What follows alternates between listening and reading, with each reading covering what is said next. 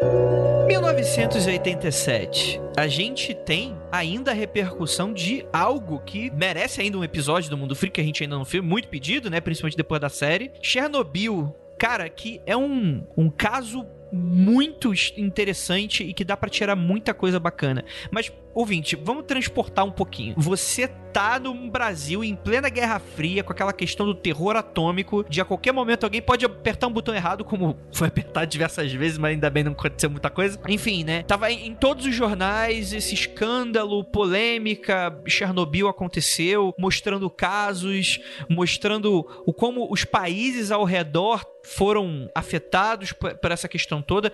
Então, radiação era algo que estava bem que na boca do povo, né? Por mais que fosse algo ainda muito misterioso pelo popular da coisa toda, como é que esse tipo de radiação funciona, mas ainda assim é algo que aterrorizava muita gente e era popularmente conhecida por esse aspecto, né? Dessa coisa do. Da, praticamente ser uma sentença de morte para as pessoas envolvidas. Você tem noção, Rafael, você que não viveu essa época, mas eu imagino que historicamente é bem isso, né? Cara, a, interessante que, apesar da radiação, não à toa que a maioria dos super-heróis na década de 70, 80, essa galera era tudo feito na radiação, porque apesar de ser bem conhecido esse domínio da radiação e seus benefícios energéticos, a maioria da população achava que a radiação. Vou dar um exemplo bom aqui. A radiação é o física quântica da época, sabe qual é? Tudo é física quântica.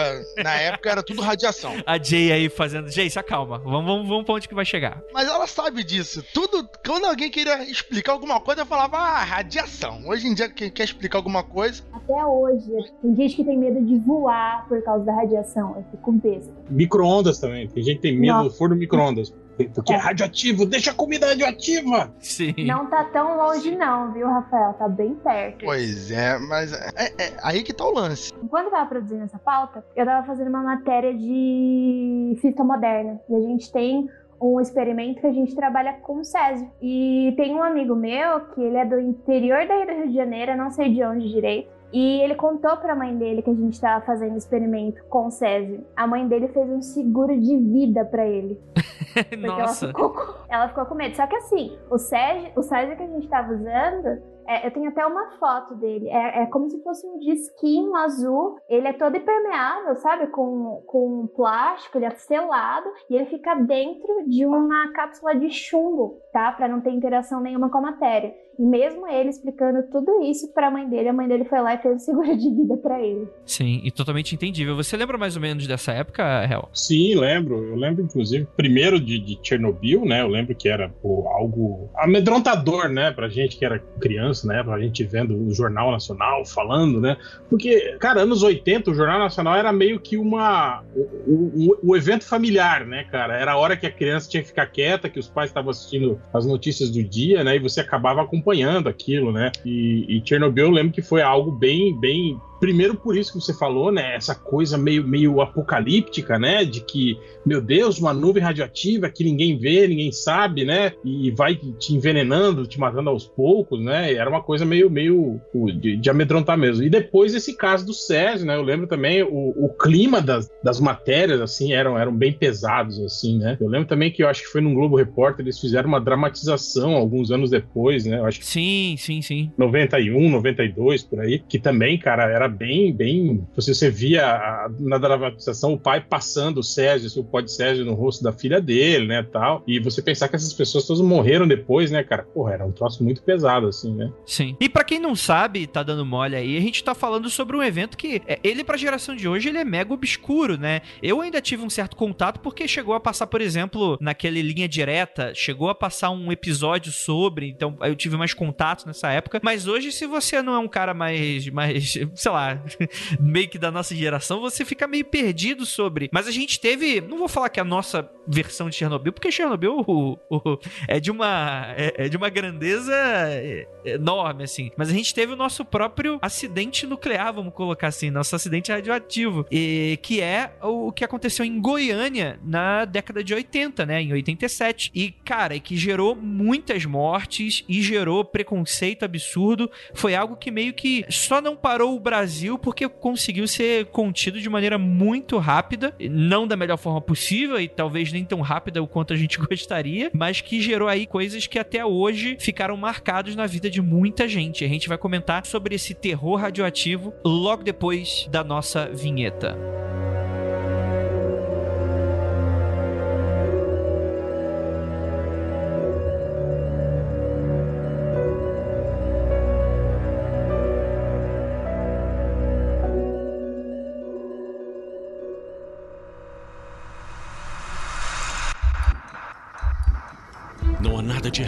Seu áudio. Adentramos agora através dos seus sentidos. Estamos preparando você para o que vai acontecer nos próximos minutos.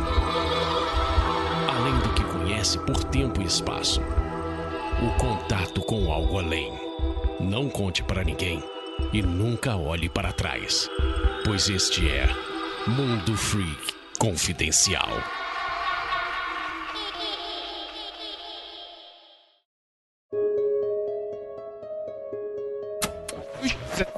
Em 1987, o mundo ainda se recuperava do desastre causado por um vazamento na usina nuclear de Chernobyl, ocorrido um ano antes. O drama de Chernobyl, na antiga União Soviética, parecia uma realidade muito distante do Brasil. Mas o acidente de Goiânia provaria o contrário.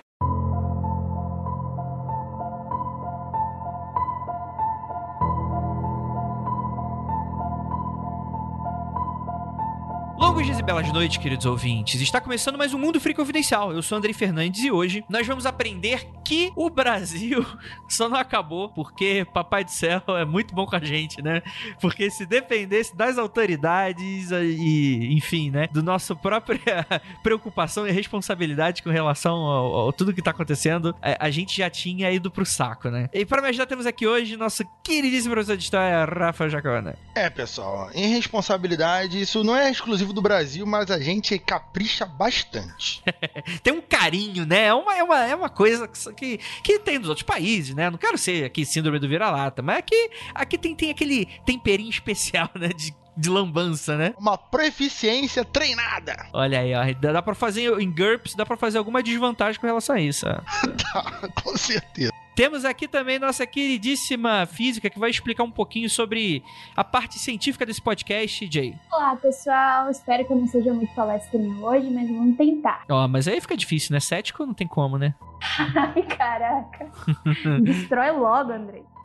Olha aí, não, mas isso aí é, tem que ser aos poucos. Tem que ser envenenando aos poucos, não, credo. Eu não vou brincar Ai, com isso. não, não. Inclusive, inclusive, esse podcast, eu, por favor, ele vai ser um episódio que sempre. Assim, obviamente a gente é, é, brincalhão e tal, mas ele vai ser bem sério, principalmente porque as coisas vão ficar cada vez mais horrorosas conforme a gente for gravando. Temos aqui também nosso queridíssimo Chegas, Hell, ou Ivo, ou Hell. E aí, cara? E aí, beleza, pessoal? Todo mundo tomando canja e rezando, seguindo as recomendações do Ministério da Saúde, né?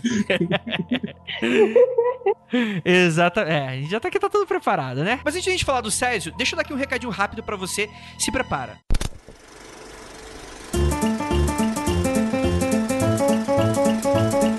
É o seguinte, gente, nessa pandemia nada melhor do que escutar podcast, porque nada melhor do que aproveitar o caos e a destruição que não vender teu peixe é esse podcast Mundo Freak Confidencial. A gente pede encarecidamente para que você alegre divirta seus amigos e colegas e pessoas que estão passando aí momentos entediadíssimos dentro de casa, indicando aí o Mundo Freak Confidencial e podcasts no geral. Hoje em dia, você pode baixar um agregador, você pode ir lá no Deezer, no Spotify, você tem diversos mecanismos aí para você conseguir escutar Mundo Freak. Isso reflete na facilidade de você indicar o nosso programa. Faça do nosso podcast a sua companhia nessa quarentena.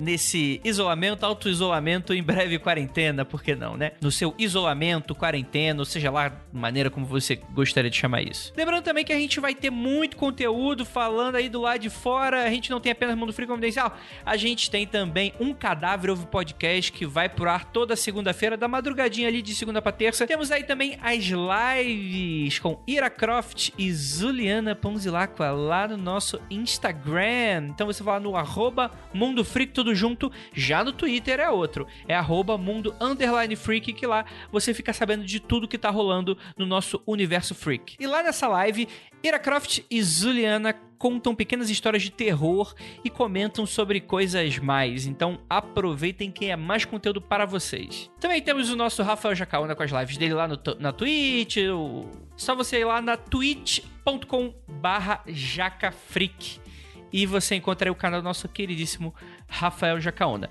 E eu, eu gostaria de deixar um aviso bem claro para vocês também. Por causa de tudo isso que tá rolando, é, a gente estava programando lançar o Criptologia nesse primeiro semestre. É, isso contando que eu tava com uma viagem marcada para Curitiba e para BH que ia gerar conteúdo por criptologia. Então é claro que o projeto sofreu alguma perda com isso, né? Afinal de contas, a gente não vai ter essa experiência e as entrevistas a gente vai estar tá tentando, tá correndo atrás para ver como é que a gente vai fazer. Mas se tudo der certo, se mantém no primeiro semestre, eu gostaria de avisar que eu tô trabalhando e lutando muito para que não hajam mais atrasos, mas que eu já tenho material suficiente para uma meia temporada e eu não, não sou Ivan, não. Eu não vou ficar lançando pedaços da temporada, não. Eu vou terminar tudo, lançar tudo. É, não de uma vez, mas talvez aí por cima. Enfim, eu vou descobrir como é que eu vou lançar isso.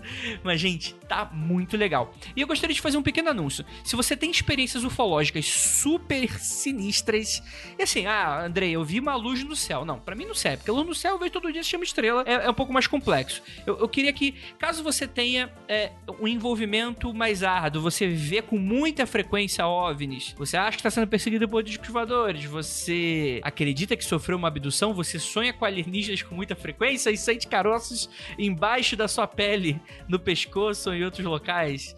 Gente, se vocês tiverem histórias que são cabulosíssimas, você vai lá pro contato arroba mundofreak.com.br e manda a sua história que, se tiver ali dentro do escopo do que a gente tá planejando, eu entro em contato com vocês e a gente faz uma brincadeira, beleza? É, e é claro também, se você conhecer pessoas que têm esse histórico, tipo pai, tios e etc., conversem com ele, vejam se ele topa uma entrevista, enfim, vocês sabem, né? Mundo Freak é aquela coisa super de confiança, ninguém vai fazer chacota nem nada.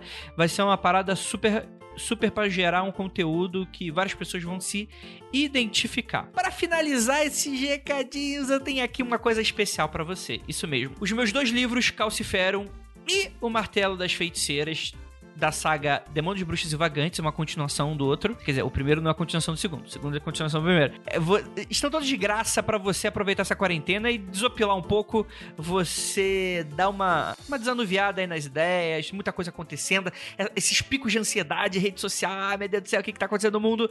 Dá uma acalmada, você aí que tem Kindle, na Amazon tá gratuito para você, então você pode baixar, eu vou deixar os links aqui no post, ou então é só você buscar pelo meu nome, Andrei Fernandes, que fica até mais fácil que você vai encontrar todas as minhas obras lá na Amazon. Lembrando que Fernandes é com S e André é com I e não com Y, é um erro que eu vejo com bastante frequência. Se você errar, muito provavelmente você não vai conseguir me encontrar. E os dois livros vão estar saindo de graça. André, mas eu não tenho um e-reader Kindle, eu tenho outro. Não tem problema, gente. Se você tiver qualquer tablet, você pode baixar o aplicativo do Kindle e baixar aí para vocês o livro. E também, se você tiver celular, você pode ler pelo celular. Eu, com bastante frequência, tô lendo livros pelo celular antes de dormir. Você nota um pouco, você tem que se acostumar um pouquinho, mas no fundo, no fundo, depois vai com muita tranquilidade. Fica aí um grande presente aí para vocês. Espero que tudo isso que esteja acontecendo acabe o mais logo possível, respeitando o, o que for seguro para todo mundo, né? A gente sabe que, a, além de tudo, tem muita gente que tá dependendo disso. Tem gente que, inclusive, tá indo trabalhar todo dia, infelizmente, porque o chefe não liberou, ou porque não tem como, porque senão a pessoa não tem renda. A, a, gente entende isso, mas conforme pessoas que tiverem como ficar em casa tiver essa opção de home office, ou enfim, enfim, tiver podendo, é importante também essa ficar em casa, por mais que metade não esteja, porque a ideia é a gente fazer esse achatamento da curva, o famoso achatamento da curva, pra gente não lotar, superlotar e acabar destruindo o nosso sistema de saúde, gente. Isso não serve apenas para pessoas que invariavelmente vão pegar a doença, mas para pessoas que estão dependendo disso por causa de outras, né? Pessoas com tratamento de câncer, pessoas com outras insuficiências, pessoas com problemas no coração, pessoas que passaram por cirurgia, é, é, enfim, muitas pessoas que dependem disso também vão ser extremamente afetadas, né? E lembrando também que não é porque você é jovem e que não tem é, um histórico de problema de saúde que você está necessariamente é, seguro com relação a isso, tá bom, gente? Então, coloquem um pouco de peso na consciência e sigam aí o que fala a OMS, o Atila e a Marina no Twitter, que o Drauzio Varela, são pessoas que estão sempre se atualizando com relação à doença e se informando e que estão dando as melhores condições aí pra gente passar isso da maneira mais segura possível, tá bom, gente? Essa tem que ser sempre a nossa preocupação prioritária, tá bom? Então é isso. Vamos falar sobre esse caso, falando sobre saúde, né? Vamos falar sobre esse caso que é extremamente sinistro que, cara, tem muitos paralelos, inclusive, apesar de não ter necessariamente uma coisa a ver com a outra, mas tem uns paralelos que dá para traçar. Então, bora falar sobre essa tragédia que aconteceu no Brasil.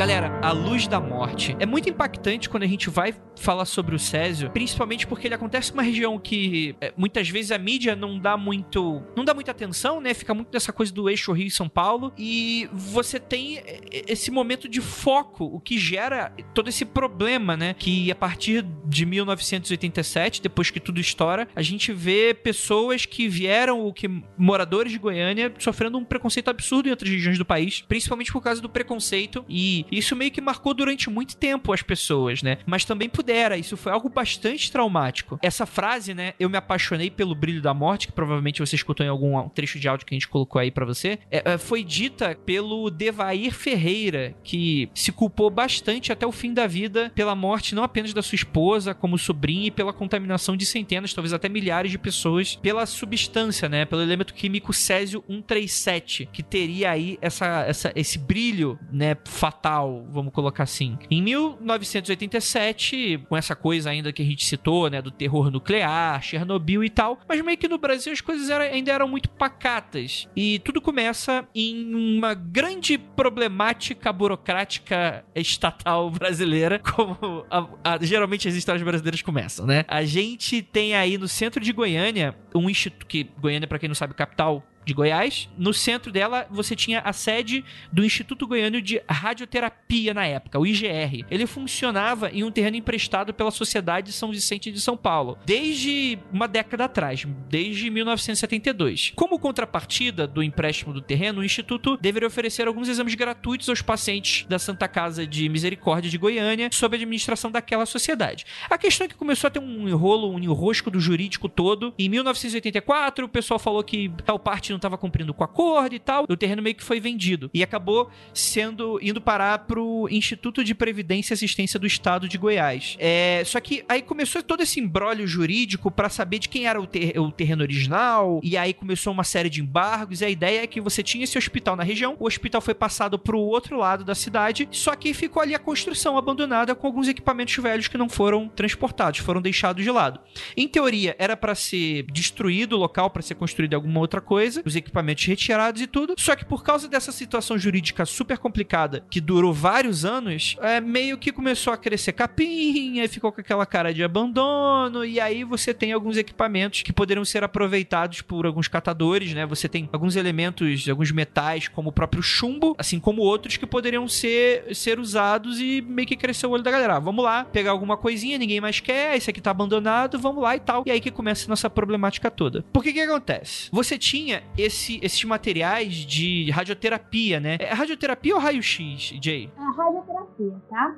Porque o que a gente está fazendo, é, esse ambiente onde tá, onde estavam todas as substâncias, era de tratamento. Acho que inclusive tratamento de câncer. A minha avó, ela fez radioterapia, eu tenho uma orientadora, a minha orientadora, ela também faz radioterapia.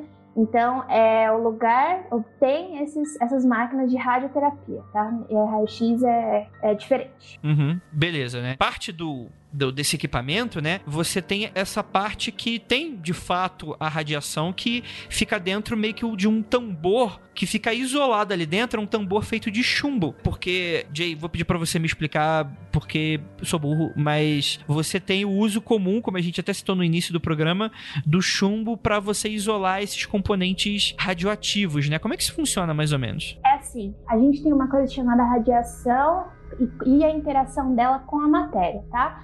Cada substância, ela age com a matéria de forma. Tem duas formas na física, no caso, né? Mas são duas formas tecnicamente diferentes. Daí o que acontece? Algumas substâncias, elas não causam nada no nosso corpo. Elas interagem com a matéria, mas assim, não acontece nada com a gente. Algumas outras substâncias, que é o caso do césio e do bário, eu acho. Eu sei que o césio ele vai se deteriorar e vai decair mais dois. O bário eu não tenho tanta certeza. Mas o que, é, o que é importante a gente saber é que é o seguinte: cada substância ela tem como se fosse esse decaimento que eu tô falando é como se fosse a assinatura dela. É a assinatura dela do que acontece quando ela interage, interage com o nosso corpo. Uh, deixa eu pegar um exemplo mais é, factível, entre aspas. Quando a luz do sol interage com a gente, a gente fica muito tempo no sol, o que acontece com a gente? A gente fica queimado, bronzeado, certo? Então, essa é a marca, né? É a assinatura do sol, dos raios solares que tem interação com a matéria, com o nosso corpo. E a mesma coisa das substâncias, é mais ou menos isso. Sim, total, né? E, e, e essa substância era usada dentro desses equipamentos. E aí, por total descaso do governo, isso aí meio que ficou abandonado e as pessoas não sabiam de nada disso, né?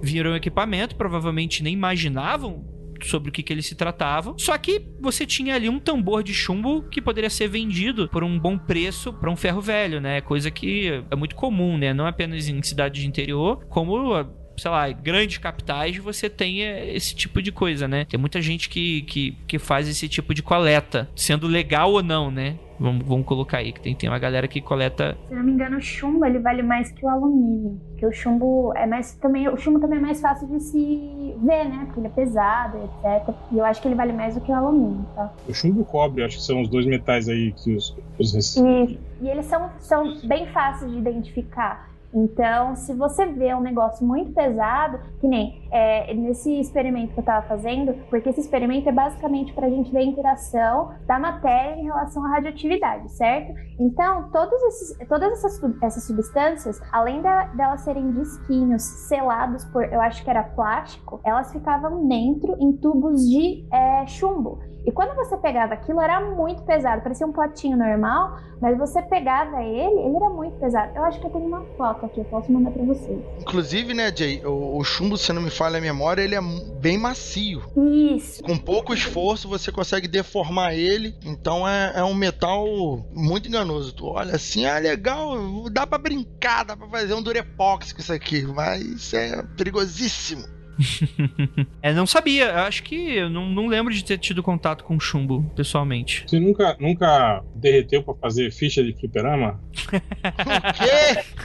O quê? Não, não, nunca fiz isso. Mas. E ainda a gente roubava ainda das, da, da, daqueles, daqueles contrapesos de, de, de roda de carro, né? Que eles fazem o balanceamento e colocam aquelas, aquelas pecinhas de chumbo na roda, né? Olha aí, rapaz. Ó, eu mandei a imagem para vocês. Ela saiu deitada. Ah, não, tá em pé. Mas se vocês olharem ela, eu tô com o tubo de chumbo na mão, que tá escrito, tá escrito Césio 137. E se vocês verem ali no fundo, tem um disquinho azul. É o Césio. Ah, sim, tô vendo. Eu vou, se você quiser disponibilizar, posso, posso deixar. Disponibilizar, eu acho que tá no meu Instagram também. Daí, tipo, por causa disso, meu, a mãe do meu amigo ficou super noiada, daí fez seguro de vida pra ele. Só pra você ter ideia, o chumbo, ele paga 3 reais o quilo, viu? No. Rapaz, é, então é uma grana, né? Cobre paga cerca de 20 reais o quilo, mas o cobre, em comparação com o chumbo, é bem mais leve proporcionalmente. No caso, o volume, proporcional não. O volume é bem, bem maior para dar o mesmo peso, evidentemente. É, tá aqui é o cobre, 18 reais o quilo desse cobre. Porra, 18 reais o quilo? Sim, é, o quilo, o cobre. Por isso que tem tanta gente roubando fio aí, cara. vou parar de fazer podcast. E vou te falar, é bem fácil juntar 50 quilos de cobre, não é muito difícil, não. É principalmente quando você tem um, uma escada e um, um alicate. Exatamente.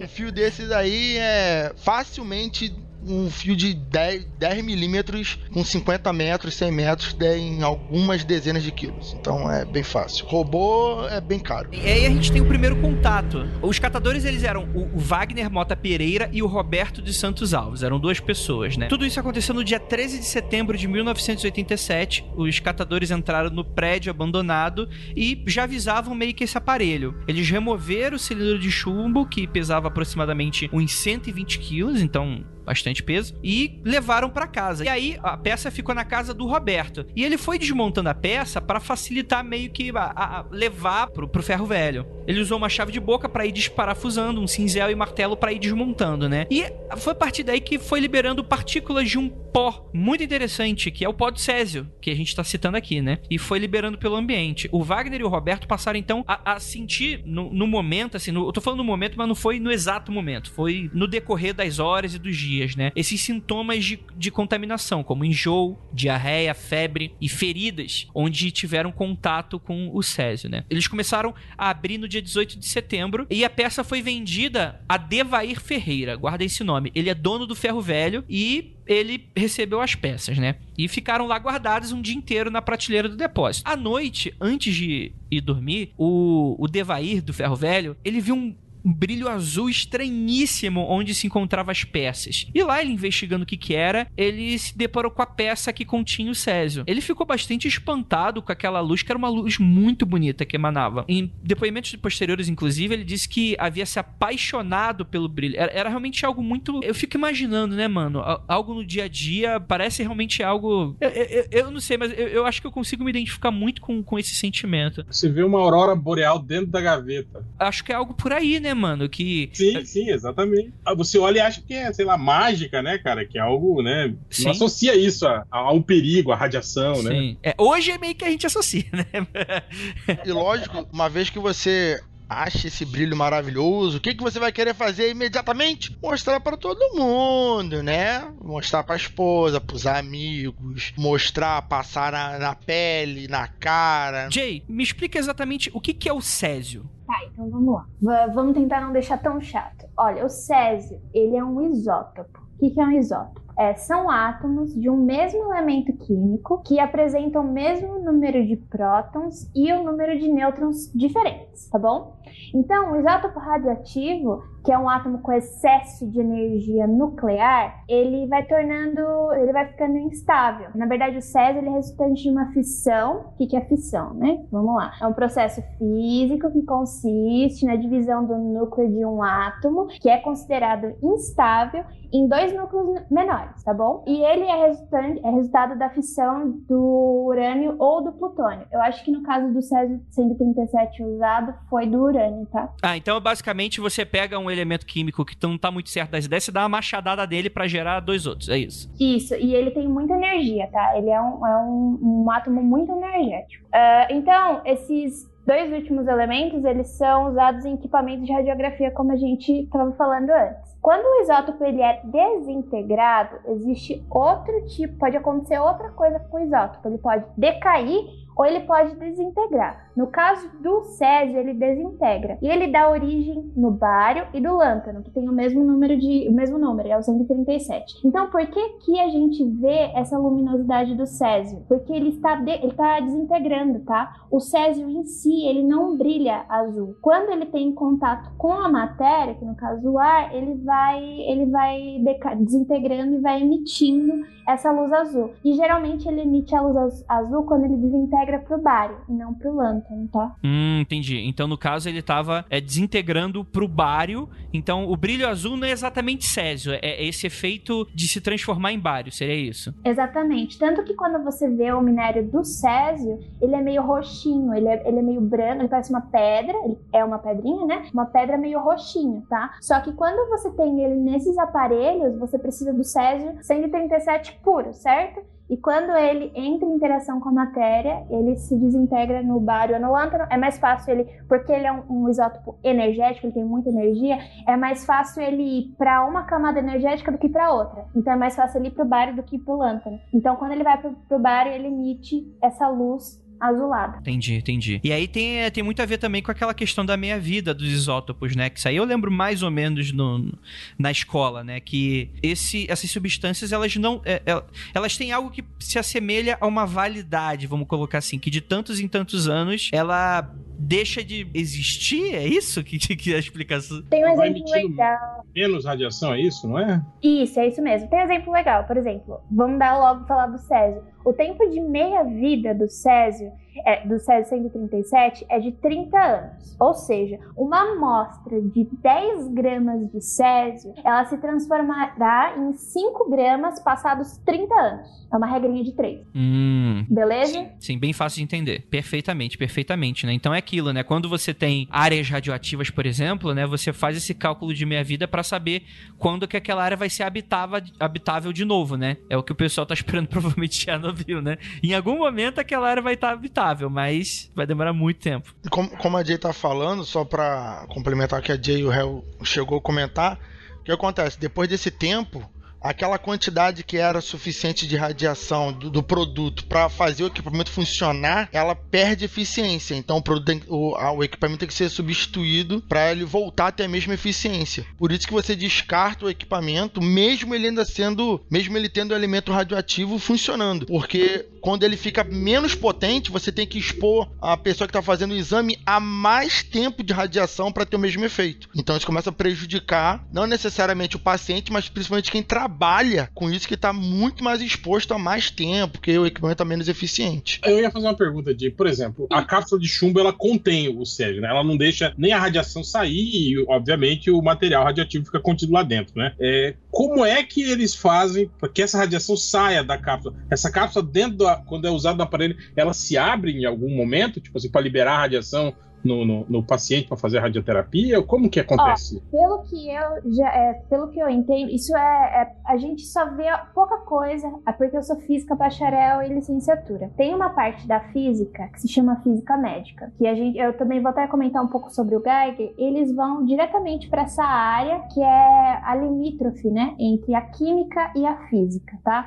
Então, pelo que eu já já ouvi falar, é assim. Você tem um tumor no seu corpo, certo? E você, o tumor que está ali no seu corpo, você concorda comigo que ele também está em contato em, com um tecido bom? Você tem um tecido uhum. ruim que você quer matar, mas ele está também em contato com um tecido bom. Então você vai direcionar essa máquina ela vai interagir com a matéria. Ela é como se fosse. Lembra que eu dei o exemplo da luz? Quando a gente pega sol muito tempo, daí a gente fica bronzeado? Uhum. A gente tem uma espécie de tecnologia que consegue se concentrar apenas no tecido ruim e ignorar o tecido bom, e daí você emite como se fosse uma luzinha ali, entendeu? E só vai pegar ali. É isso que acontece. É como se fosse uma luz direcionada somente para um espaço do corpo da pessoa. Eu consegui responder? Eu não, eu tava pensando mais na, na parte técnica do, do, equipamento, né? Que eu imaginei, tipo assim, como a cápsula ela contém né, o material radioativo sério dentro de uma cápsula de chumbo, né? Que, que, inclusive o cara aí teve que, que dar marretada, né, usar cinzel para abrir. É, eu só queria saber isso, tipo assim,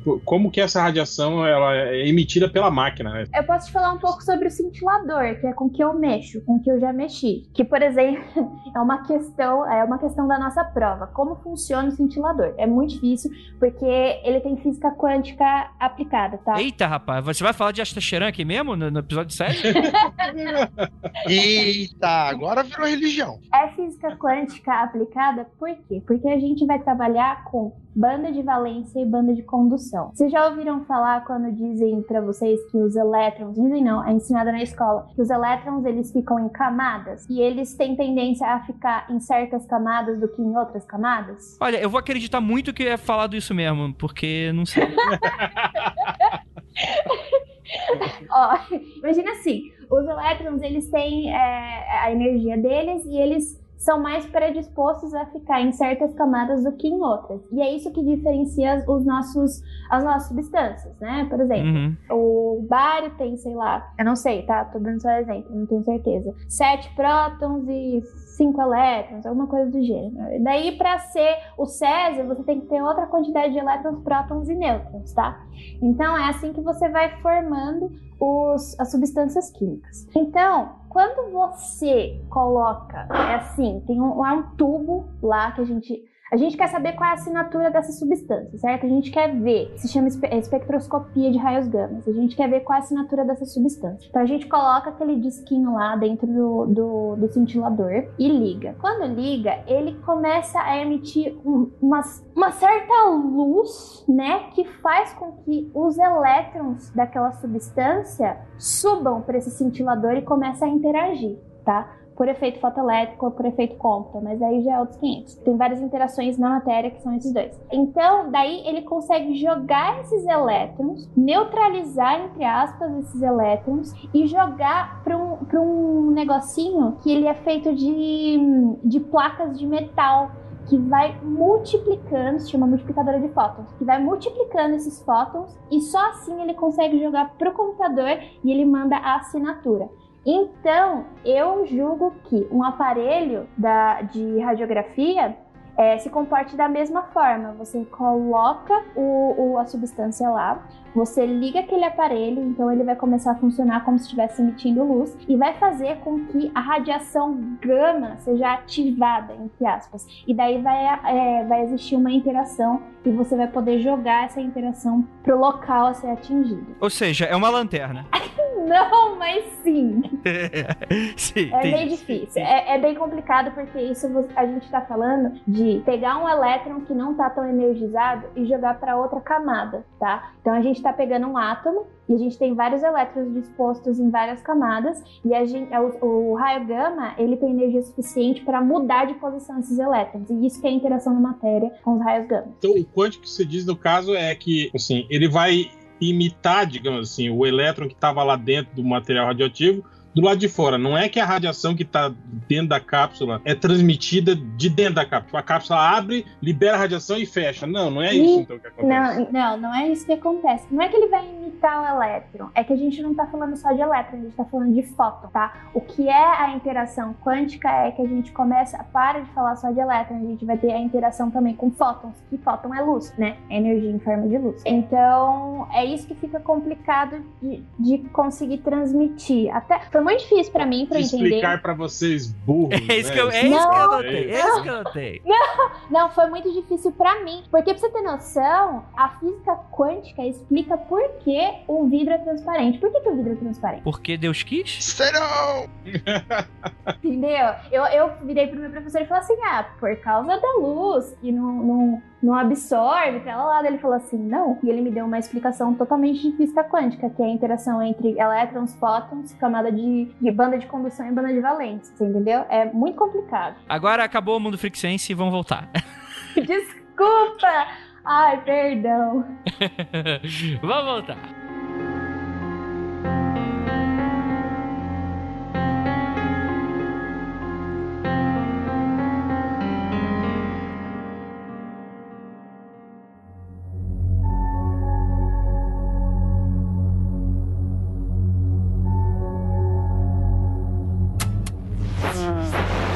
Aqui que tudo começou.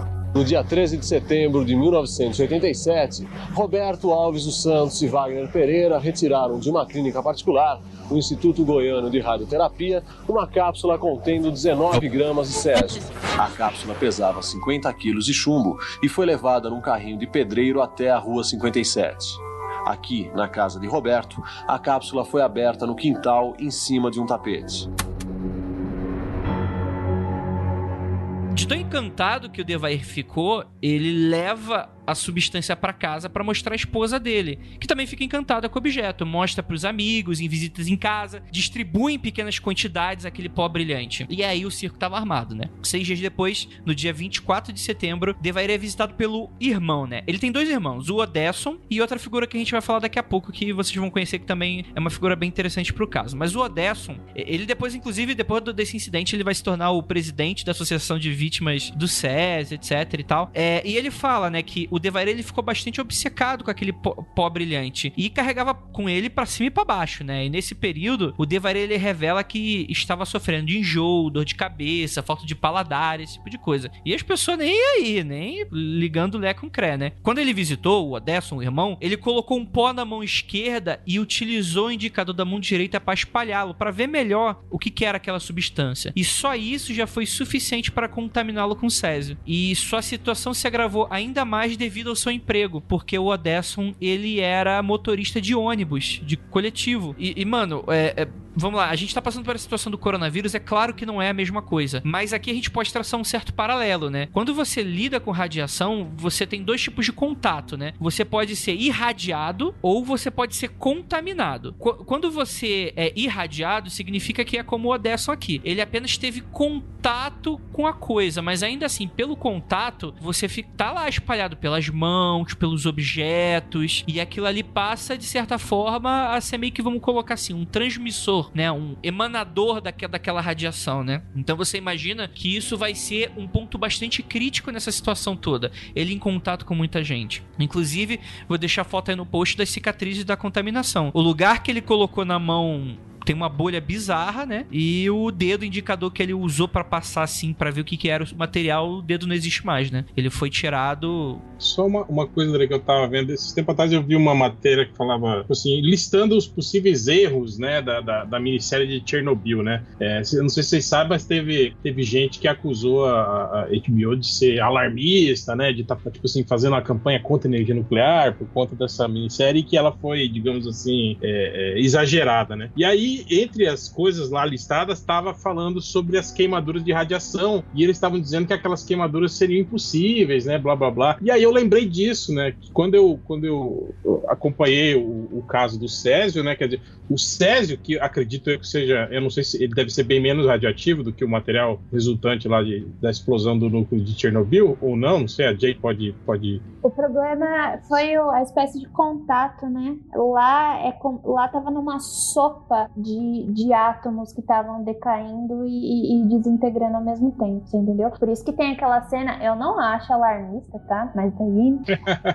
é, não, eu só quero dizer que, que eu acredito que aquelas queimaduras graves como foram mostradas lá seriam plenamente possíveis, porque o Césio, tipo assim, provocou queimaduras né, na, na, pele das pessoas, né? Lá era mais forte sim, porque lembra que eu falei que o Césio-137 ele vem ou do urânio ou do plutônio? Dentro de Chernobyl a gente tá lidando com plutônio, a gente tá lidando com o, o principal. O tá? Césio é um subproduto já, tipo assim, é, um, é um, um uma parte já menos radioativa do urânio, assim. Digamos sim, isso, isso mesmo. A gente tem também o outro irmão do Devair, que é o Ivo, o Ivo Ferreira, que ele também visitou na mesma época e levou consigo uma pequena quantidade de pó para casa. O problema é que o Ivo, ele tinha, além da sua esposa, ele tinha uma filha pequena, a Lady, é a Lady Neves Ferreira, né? O, o Ivo pôs o, a substância no chão do quarto pra Lady, que ficou brincando com as mãos nuas. E enquanto apreciava esse brilho azulado, a mãe dela tava fazendo ali um jantar, né? Tava fazendo ovo cozido, etc. Quando o jantar foi servido, a Lady pegou um dos ovos com a mão suja do pó ingeriu o alimento. E aí a gente tem outro tipo de contato, que a partir daí ela não estava irradiada, ela estava contaminada. A pequena Lady, ela ficou. Basicamente, ela se tornou o próprio isótopo radioativo por causa disso. Vamos colocar assim, né? Porque a partir daí, tudo que ela fazia, ela podia contaminar os outros. Com materiais, né? Xixi, saliva, esse tipo de coisa, né? 15 minutos depois de ter ingerido os ovos, ela começa a passar mal, ter crise de vômito. Só que no outro dia ela meio que melhorou de saúde, deu aquela. Aparentemente, né? Só que não é isso que acontece posteriormente. Então, tendo explicado mais ou menos, a gente tem um pouco da problemática de como isso se constrói. E com a contaminação em massa das pessoas que tiveram contato direto ou indireto com a radiação do Césio, é. Só, só uma. sobre isso, de, de, dela ter passado mal e depois ter uma aparente melhora, isso é meio comum, né? Envenenamento, envenenamento radioativo. Eu não sei tem uma explicação para isso, né? Mas eu acho até na, na, série de Chernobyl a gente viu acontecer isso também, né? É, eles ficaram mal, tiveram aquele, aquele primeiro é, de, de, ficar mal, né? Durante o, o, primeiro contato. Aí aparece, é uma, tem uma aparente melhora, né? Na, na, na, no quadro das pessoas e depois elas voltam a, a, ficar muito mal assim e morrer. Eu não sei se isso tem a ver com o tempo em que a radiação fica.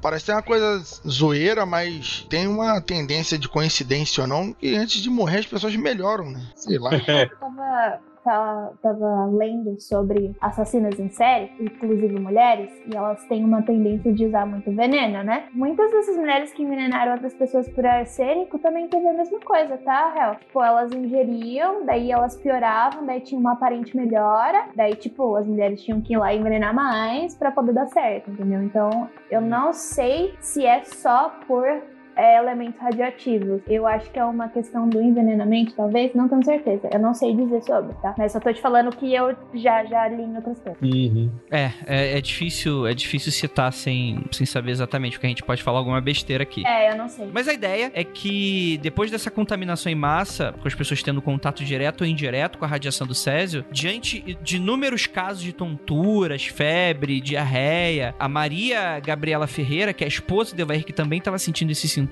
ele, ela começa a suspeitar da cápsula, finalmente. E com a ajuda de um funcionário do ferro velho, ela leva o objeto até um posto de saúde à disposição da Vigilância Sanitária de Goiânia. E aí, mano, aí o negócio piora ainda mais. Porque que acontece? É, é um. Assim, gente, vocês estão ficando horrorizados. Se você, não, se você nunca ouviu falar desse caso, você vai ficar ainda mais horrorizado. A gente nem começou esse caso.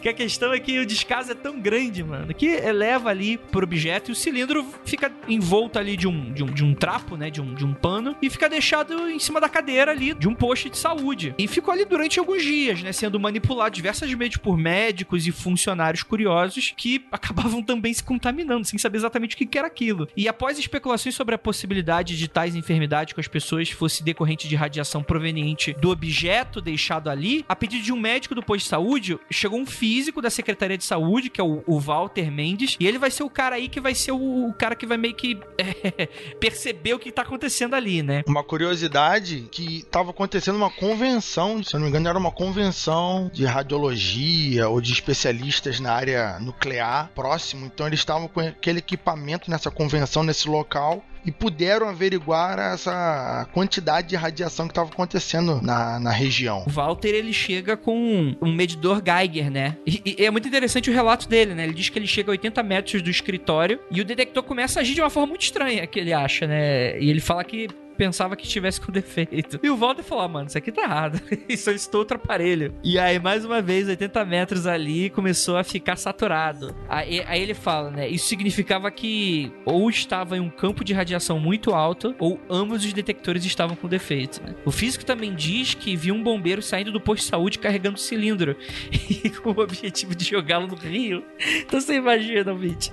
Cara, o cara tava lá com saco, o saco de trouxa, tipo, Chaves indo embora ali do posto de saúde pra parada pra jogar no Rio. Foda-se essa merda. Ia dar certinho, pô, ia dar certinho. Onde livrar? Eu queria fazer um adendo na fala do Rafael. É, esses medidores Geiger, eles não eram do, do, Ministério de Saúde, era do próprio físico, tá? O físico tinha dois medidores Geiger. Eu acho que não era da cidade. Não, isso que eu tô falando. Esse físico estava lá, ele não é morador de lá. Por essa coincidência, ele tinha esses medidores com ele. E aí que o Wagner fala, pô, caralho, não, seu maluco, ele evacua o posto de saúde, pergunta pros trabalhadores locais, faz uma pesquisa, da onde tinha vindo aquilo, e falaram, ah, veio de uma mulher do ferro velho, é, o Wagner foi ao ferro velho, só que antes de entrar, ele já com medo do Geiger, ele detecta radiação para todos os lados. E aí que ele aciona a Comissão Nacional de Energia Nuclear para medidas que pudessem ser tomadas para estabilizar a situação. E aí o circo tava armado, né? Quantos dias depois, é, André, isso? Ó, é, fica oito dias, acho que fica entre o cara achar e tá no, e tá no ferro velho, são mais ou menos uns oito dias. Fica uns dois dias no posto de saúde. Mano, isso aqui tudo a gente tá falando aqui menos de 15 dias. Uhum. Então é, um, é, um, é, algo bem, bem curtinho mesmo. Bem, o, o, Walter, então, ele acompanhado de integrantes da vigilância sanitária, visitam a casa da Maria e do Devair, que foram os primeiros a ter contato. Eles observaram e tentaram projetar o trajeto que a mulher teria feito para ir ao posto de saúde e planejaram as operações de limpeza e quarentena daquela região da cidade. Maria, Devair e centenas de outras pessoas da vizinhança foram retiradas suas casas e levados para o posto de, de, vigilância. E aí você imagina, gente, as pessoas foram retiradas de suas casas e elas não podiam levar qualquer tipo de objeto. Aquilo ali era totalmente material de contaminação. A casa das pessoas, os objetos que elas tinham do dia a dia estavam completamente contaminados. Elas não poderiam voltar até aquela situação tivesse resolvida. E, eles foram sendo controlados e colocados num dos maiores é, postos, né? Que ficava no Estádio Olímpico Pedro Ludovico Teixeira, que fica a sede do Goiânia Esporte Clube. E durante esse período, centenas de profissionais de saúde é, e outros de segurança também, como policiais, bombeiros, médicos, trabalhavam não só na remoção de moradores, mas também na orientação geral, assim, para deixar os pertences para trás, que como é que se lida com essas pessoas e por aí vai, né? E móveis, objetos, roupas, tudo meio que foi deixado para trás. E outra cagada, pelo menos na minha opinião, eu acho que isso é meio problemático, né? Os profissionais que foram convocados para fazer toda essa operação de remoção, eles foram informados que se tratava apenas de um vazamento de gás. Ou seja, as pessoas não tinham qualquer dimensão até aquele momento. E quando as pessoas descobriram, é aí que foi o pânico geral, né? Porque essa falta de comunicação, falta de estrutura, falta de conhecimento, falta de equipamento puseram em risco não apenas a vida daqueles profissionais, como também a contaminação ainda de, de ainda mais pessoas, né? As famílias desses profissionais, os amigos e por aí vai, né? Eles manuseavam esses objetos contaminados com mãos nuas. Se era um vazamento de gás, o que que era aquilo ali, né? Não tinham proteção de contra radiação, né? Mas no estádio olímpico foram montadas algumas barracas de estrutura temporária para receber esses moradores e para que fossem submetidos a testes de radioatividade. Em caso de positivo, eles eram levados para hospitais e postos de saúde para tratamento de descontaminação. Inclusive, muitas pessoas receberam alta após tomar banho com água e vinagre, pois o produto pode ser utilizado para remover baixa radiação em objetos e seres humanos. Isso é verdade, Jay? Sim, sim. O vinagre, ele age como limpante no caso de baixa radiação, tá? Em objetos humanos, o que não era o caso ali. Então, não adiantava muita coisa. Inclusive, teve mais uma polêmica que envolvia esse método de detecção de radiação na população, porque os profissionais pela triagem utilizavam os contadores Geiger, na sua maioria desligados, para evitar que é, aqueles apitos de sons causasse um certo pânico na população. Mano. É, é, é, é, isso, isso fez com que várias pessoas tivessem que repetir os exames várias e várias vezes. Mano, foi um caos aquilo ali. E na busca dos principais focos da radiação foram encontrados e isolados pelo menos sete áreas, sendo elas a maioria casas e moradores da região. E foram monitoradas pessoas dessas regiões pelo menos 112.800 pessoas. E dessas, centenas com notificação de contaminação grave, 20 encaminhadas para o Hospital Geral de Goiânia. E as últimas 14 vítimas em estado grave foram mandadas para o Hospital Naval Marcílio Dias, no Rio de Janeiro, onde quatro delas vieram a óbitos e oito desenvolveram a síndrome aguda de radiação, que a gente vai falar mais para frente. É, só para o ouvinte entender uma coisa. Quando eles têm que monitorar milhares e milhares de pessoas, é pelo simples. Ah, mas por que saiu dali para casa da pessoa? Não sei o quê. Lembrem, a esposa ou, ou, a pessoa, agora não lembro quem foi, andou de ônibus com a substância. Não, o cara era o cara, o cara que manipulou com as mãos nuas lá, ele era motorista, né, de ônibus. Então, assim, todo, todos os lugares que eles passaram, é. aquilo ali foi tudo zoado. O material que ficou no, no, no, posto de saúde foi manipulado por médicos que depois atenderam pessoas, né? Imagina, né? Então é, a quantidade de pessoas que foram expostas em maior ou menor grau foi muito grande. Cerca de 1.600 pessoas, se eu não me engano, foram expostas de, de forma a causar problemas para elas. E se falar Quatro... que a gente tá falando do material que é pó, né? O césio. Se fosse tipo uma pedra de césio, né? Assim, é muito mais fácil você conter, né? Agora pó, né, cara? Micropartícula dessa porra vai espalhando, né? Por todo lugar, né? Total. Sim, com toda certeza, né? E às vezes a pessoa pode olhar esses números aqui e falar, pô, Andrei, mas que exagero, foram só oito. O problema não é esse. O problema é que a gente tá falando aí da contaminação mais grave. O problema é que várias dessas pessoas que foram contaminadas indiretamente, elas sofreram graves problemas mais tarde, né? Inclusive desenvolvendo câncer e coisas desse tipo. A gente já vai chegar lá. Mas, Jay, você pode falar um pouquinho o que, que essas pessoas sofrem, mais ou menos? Sintomas, esse tipo de coisa? Ó, as 14 vítimas em estado grave foram transferidas para o Hospital Naval Marcelo Dias, no Rio de Janeiro, onde quatro foram a óbito, oito desenvolveram a síndrome aguda da radiação, como o Andrei já falou, que em doses menores de radiação vai ocorrer náusea, vômito, sintomas relacionados à queda de hemogramas, como predisposição a infecções e hemorragia. Em doses maiores, podem resultar como efeitos neurológicos e morte rápida. Caralho, que situação, né? É muito pesado. Porque assim, imagina. Ó, eu vou contar a minha experiência porque a minha avó teve câncer e a minha orientadora tem câncer.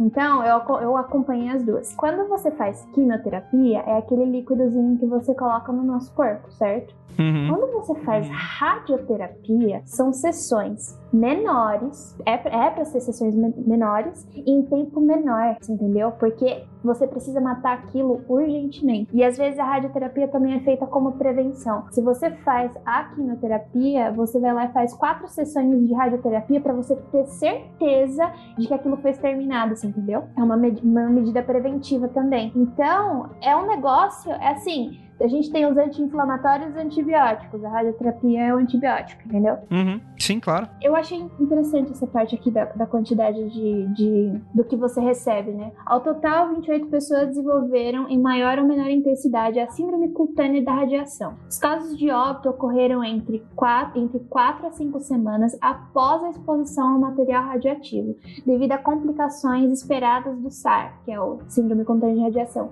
como hemorragias em dois pacientes infecção generalizada em outros dois. Daí tem uma medição aqui mais ou menos. Quando você tem uma medida de 150 a 400, você tem problemas digestivos, cansaço, problemas sanguíneos, náuseas, vômitos. Quando você vai de 400 a 600, você já tem mais vertigem, perda de pelo, perda de cabelo, modificação da composição sanguínea e o risco de morte aumenta. Quando você vai para 600 a 2000, os problemas sanguíneos aparecem, mais problemas digestivos, dessa vez mais graves, né? A ponto de ter perfuração intestinal e logo morte, em menos de 15 dias mais ou menos. E acima de 2000 você tem morte. Então a gente está falando de uma contaminação entre 600 a 2000. É, então é muito pesado, né? É, é muito.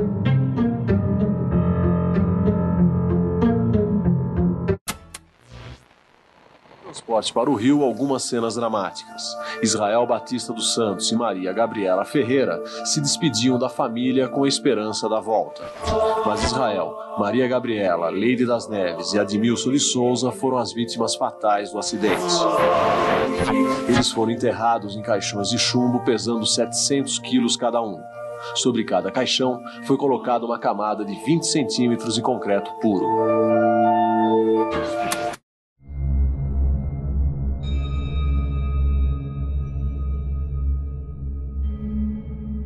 Já no Hospital Olímpico, né, a Lady das Neves, né, que é filha do Ivo, irmão do Devair, foi identificada com altos níveis de radiação, e assim como a sua tia, a Maria Gabriela e outros funcionários do Ferro Velho, onde Devair trabalhava. Quando ela foi identificada com essa situação, a Lady foi separada da mãe, mas foi acompanhada de sua tia para o hospital. Foi a última vez que a, a Lourdes, a mãe, vê a Lady, né? Elas foram levadas para o hospital de Goiânia e após a confirmação dos altos níveis de radiação, as duas foram levadas ao Hospital Naval Marcílio Dias, um dos mais avançados complexos hospitalares do Brasil. Ela foi tratada por uma equipe internacional. Lady ficou confinada em um quarto isolado no hospital devido ao medo dos funcionários também se contaminarem por aproximação. E ela desenvolveu gradualmente inchaço na parte superior do corpo, perda de cabelo, danos nos rins, pulmões, hemorragia interna. E ela veio a falecer no dia 23 de outubro de 1987, aos 6 anos de idade, devido a, a septicemia e infecção generalizada. É, para quem não sabe, a septicemia ela seria é um conjunto de manifestações graves em todo o organismo produzindo uma infecção, né? A Maria Gabriela Ferreira, tia de Leide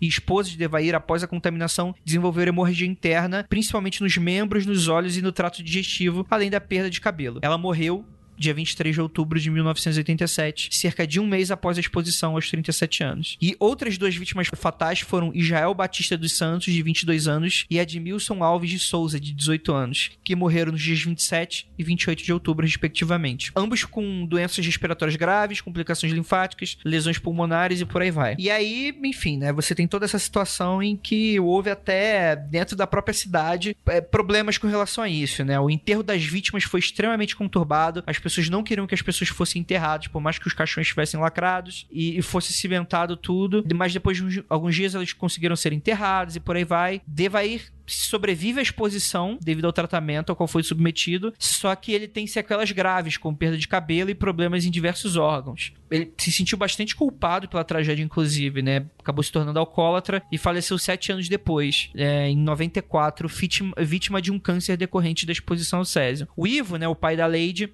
teve baixos níveis de contaminação, mas tornou-se depressivo devido à morte da filha, o que fez ele é, ficar numa rotina de fumar pelo menos seis maços de cigarro por dia e acabou morrendo de enfisema pulmonar em 2003. Cara, incrível que esse cara, ele espalhou o pó, no, no, ele, ele carregou né, o pó, espalhou ele no chão do quarto da filha e teve baixos índices né, de, de contaminação. Porra, cara. Sim. Parece uma piada de mau gosto, né? Pois é. Sim, tô toda certeza. Mas sei lá, né, mano? É... Ele teve sorte no azar. É, e assim, mesmo com os especialistas, ainda houve diversos problemas com relação a, a, a como você manusear o material, né? Todo, todo mundo ficou meio jogado contaminado, a céu aberto, né? Diversos profissionais que trabalharam na remo da remoção foram contaminados, né? Tiveram problemas de saúde também, câncer e por aí vai, né? Em inúmeras entrevistas, o Odesson, né, um dos irmãos aí do Devair, ele tem uma memória meio impecável, né? Ele foi presidente pelo menos duas vezes. Hoje ele é motorista de Uber e algumas pessoas chegam até a reconhecer ele. E, mano, é, é, ele fala inclusive que uma das. Olha que situação, né? O médico pediu, ele falando, o médico pediu que eu tomasse cerveja para que a urina eliminasse a radiação. E eu até, ach... eu até achei bom, porque eu podia beber sem me justificar. Mas não adiantou nada e o banheiro do bar precisou ser demolido porque também recebeu radiação. Olha que horror. Nossa senhora. Meu Deus do céu. Ai, gente, olha, nenhum paralelo, qualquer paralelo feito com o que a gente tá passando agora é ilusão, né? Ai, meu Deus, que dor no coração. Pois é, né, mano? É, é, é, o tipo de coisa que a gente vê também que não mudou muito, né? E não, não adianta. Mesmo se a pessoa tiver preconceito, ah, porque é Goiás, foda-se, é, é, pessoal não sabe. Não, mano, tipo, não adianta, né, cara? O cara tendo coronavírus marca festa, né? Sai pra ir no banco, por aí vai, né? É. Só faltava ele tá fazendo um churrascão na casa dele quando ele achou o pote, entendeu? Só faltava isso, mas. Mandar a empregada trabalhar mesmo assim, né? Ali foi, foi, uma sequência de desgraça. E eu acho que é isso que eu tinha falado anteriormente. A desgraça só não foi completa, porque tinha esse especialista próximo ali, que senão ia ser uma massacre. Ia ser terrível, terrível, terrível. Ah, você imagina, né? Se a parada fosse descartada no Rio, né? Talvez ela podia ter contaminado uma, a, a cidade inteira, né? Talvez o estado inteiro, dependendo, né? Já foi um negócio extremamente ruim, terrível. Ia ser. Ah, não, a gente nem quer imaginar. Mas o que deixa impressionado, tipo assim, é é isso, né? Tipo assim, é depois que já tinha o, pro, o, problema identificado, né? Você já tinha as primeiras vítimas fatais, você já estava usando as técnicas de contenção da, da parada, né? com tecnicamente pessoas é, que entendiam do, do, do, assunto, né? De radiação. E aí, tipo, essas coisas que aconteceram, do, do tipo, as pessoas que, que fizeram a remoção dos objetos contaminados, tipo, não usaram nenhum tipo de proteção, é, os tambores lá de, que, que, que usaram para selar o material é, foram, foram tipo, foi feito a céu aberto, né? E, tipo, cara, é muito vacilo, né, velho? Vamos falar a verdade, né, cara? Porra, cara. Eles não estavam não estavam minimamente preparados para uma situação dessa. Não que, olha, eu não sei se, por exemplo, se um dia isso acontecer de novo, se as pessoas, se, tipo, a parte de saúde vai estar preparada para isso? Eu não sei. Eu acho que não. Jay, eu acho que se acontecer na mesma cidade, a proteção basicamente vai ser a mesma coisa. Vai ser. Uh, acho que se for aqui em Belfor Roxo, em Duque de Caxias ou lá em Goiás, vai ser igual. Vai ser daí para pior, vai depender da sorte. Eu lembrei nos anos 50 que teve um filme, eh, se eu não me engano, era Sangue, Sangue do Bárbaro, se eu não me engano o nome. Com o John Wayne. O John Wayne fazia o papel do Gengis Khan, pra você ter ideia como, como era.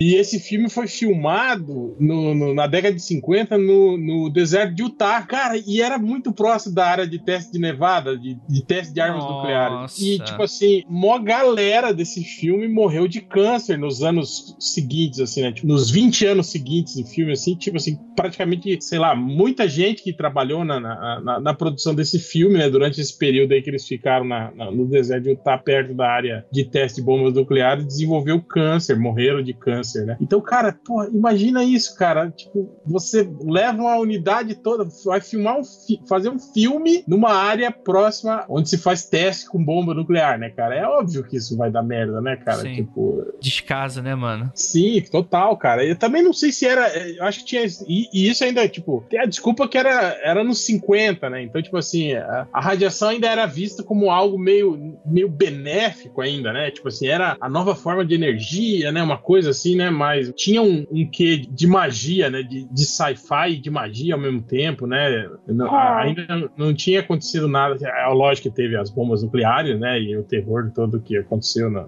na Segunda Guerra Mundial. Mas, tipo assim, ainda estava se vendo o lado bom da energia nuclear, né? Nessa época, né? Tipo, as primeiras usinas nucleares, né? Tal, né? Hel, você me lembrou de uma história mais antiga ainda, de 1950, né? As Radium Girls. Sabe aquelas Sim. mulheres da Primeira Guerra Mundial? Aquelas elas pintaram, pintavam relógios porque eles brilhavam. E na verdade elas estavam mexendo com uma tinta que era feita à base do elemento químico rádio. Foi em Nossa. 1917, eu acho. Conheço essa história, não. E eram mulheres novinhas, tipo 18, 20 anos. E elas trabalhavam como pintoras de mostradoras de relógio, né? Se eu não me engano, foi, no, foi, foi nos Estados Unidos, lá na Primeira Guerra Mundial. E daí a galera, elas começaram a morrer, começaram a ficar muito mal e etc. E, e demorou pra descobrirem que era a tinta. Porque assim, elas pegavam o pincel, né? E como elas desenhavam mostradores de relógio, elas passavam o pincel na boca. E é pra, porque o pincel tinha que ficar fininho para elas poderem desenhar os números, certo? Então elas passavam o pincel na boca, na tinta, desenhava, na boca, na tinta, desenhava. É, a maioria também do- dos cientistas que descobriram os elementos radiativos morreram, né? Ah, envenenados pelos próprios elementos, né? A Marie Curie, se não me engano, sofreu Sim, muita queimadura. Sim, total. Assim, é- é, não dá nem pra culpar a população com esse tipo de coisa. Claro que hoje, né, você já pode exigir, né, instrução, esse tipo de coisa, né? O problema é, é você não ter protocolo pra esse tipo de situação, né? Quando você imagina, quer dizer, no, no- no Brasil não tinha nenhuma autoridade maior, tipo, o, o Wagner até meio que, beleza, é, entrou em contato com uma mais próxima, mas você não tinha nenhum protocolo de contenção que, que podia se fazer. Esse é o problema, né? Parece que os protocolos eles só são criados quando dá merda, né? O que é entendível, né? Mas não, não tem como não, não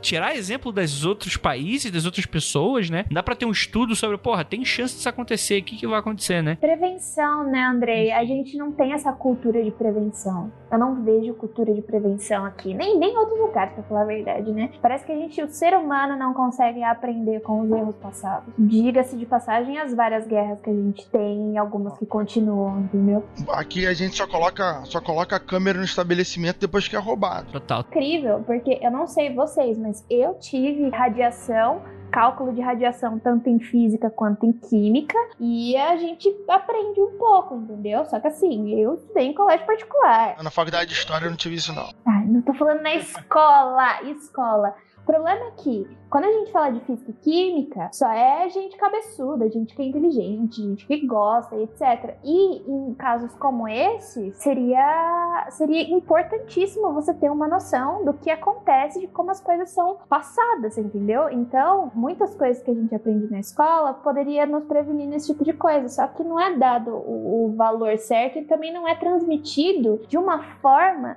de que as pessoas se interessem, entendeu? Não adianta você tacar a forma lá na cara do aluno, ele não vai ligar para aquilo. Mas eu acho que também passou um pouco, né, essa histeria, né? Eu lembro há um tempo atrás, tempo atrás, eu digo quando eu era criança, adolescente, né? Tinha aquela coisa da. da, da- que até coisa que não- é nem muito estudado, né? Que dizem que, que, que deveria ser mais aprofundado, mas a, a radiação é emitida pelo, por monitores, né? E pelo telefone celular, por exemplo, né? Esse tipo de coisa. Que, que há um tempo atrás até se fazia mais campanha, né? Sobre isso. A gente via mais é, um povo mais alarmista falando sobre isso. Mas, tipo assim, a- agora não, não se fala mais nisso, né? Tipo, o celular depois se popularizou e virou, sei lá, um, um bem de, de- de extrema necessidade das pessoas. Ninguém mais fala, né, do- sobre isso. É, a gente tem até o relógio aqui no nosso pulso que a gente não desliga mais porque ele é tudo, né? Ele vi- virou nosso segundo celular. Assim, não é pra, não é pra você ser o, o louco da, meu Deus, campos eletromagnéticos, radiação, a gente vai ter câncer daqui a dois anos.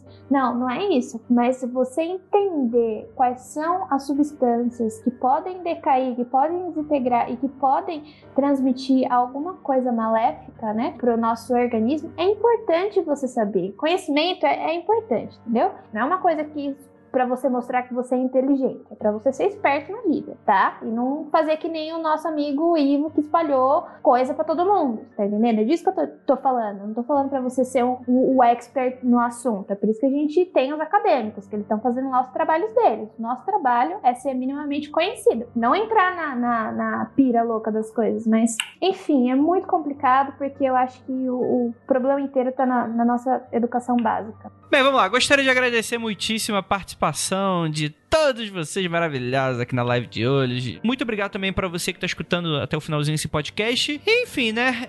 Hel, você quer deixar um jabazex aí pros nossos ouvintes? Eu Acho que todo mundo já sabe, né? Toda sexta-feira lá no melhoresdomundo.net, podcastzinho lá, esperto, que pode ter entre duas horas e oito horas de duração. Nove, às vezes, sei lá.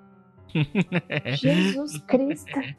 Esse pessoal é, é profissional. Eles são profissionais. Ô, Real, uma, uma curiosidade. Tem, tem rodízio da pessoa. A pessoa entra, aí tem outras que saem no meio do caminho, tem outras que entram no meio da gravação, né? É normal, né? Tem pessoas que dormem durante a gravação e a gente. Ah, isso eu já vi, isso eu já presenciei já. eu escutei o ronco, eu falei, tem alguém dormindo? E é, Rafael, fala da sua live aí antes que eu me esqueça. Ah, minha live lá no na Twitch TV barra JacaFreak, o mesmo endereço do meu Twitter, galera. Cheguem lá, por favor, quem quiser. Quem gostar de jogos de estratégia, jogos de RPG, um pouco de cada, pode chegar lá na live. Muito obrigado para quem curte e vá lá prestigiar um pouquinho do meu, do meu trabalho lá, jogando um pouquinho com a galera e jogando com os ouvintes às vezes. Obrigadão mesmo. Então é isso, muito obrigado por vocês ficarem até aqui e é aquilo, não olhem para trás.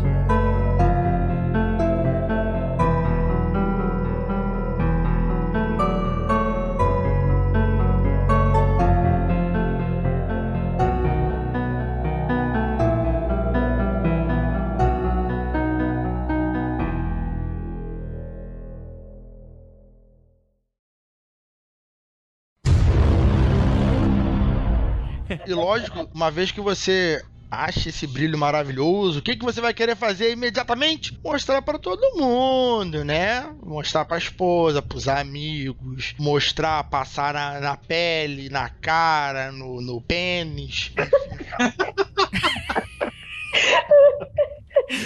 Assim, é, é, meio que isso que aconteceu, Rafael, mas eu tô meio que estranhando que você tá meio que, né? Não sei, dando um certo aval aí pra isso. Não, você nunca viu aquela, aquela camisinha lá que brilha no escuro? Por que você acha que faz sucesso? Tá, ok. Perdi o argumento. Você tá certo. Eu posso ter naturalmente, né? Ele, sem precisar da camisinha, né? Olha aí, ó. Olha aí, ó. Será o, o Bruce Banner aí, ó.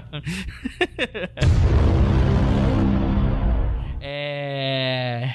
Enquanto isso, nossos ouvintes aqui estão tendo um debate muito interessante com é, passando coisa no pênis aqui. É...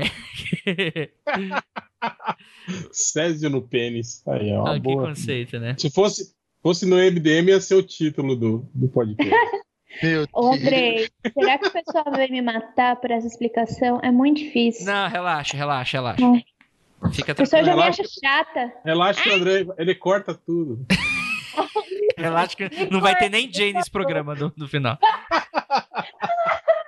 Obrigada. Me preserva. Muito obrigado por vocês ficarem até aqui. E é aquilo. Não olhem para trás. Nossa. Tchau, André. Tchau, André. Esqueceu de mim. Você tem Nossa. jabá? Ou, tem, tem jabá? Nossa. Tá bom, Tem Jay, jabá, tem Jay, jabá. você tem algum jabá pra fazer? Não, não tenho. Só queria atenção. Entendi, tá bom. Ai, meu Deus do céu. Essa dia é uma figurinha. Ai, desculpa. Tá bom. Não, ma- mas tinha que despedir mesmo. Grosso. Me chamou pra me despedir. Nossa, só porque eu dei palestrinha hoje. Eu não chamei ninguém pra se despedir. Eu pedi pro pessoal fazer jabá, que eu sei que você não tem. Então não te chamei, Jay. Ai, desculpa, eu entendi errado. Foi mal, tô com sono. Então tá bom, gente. É isso. mundofreak.com.br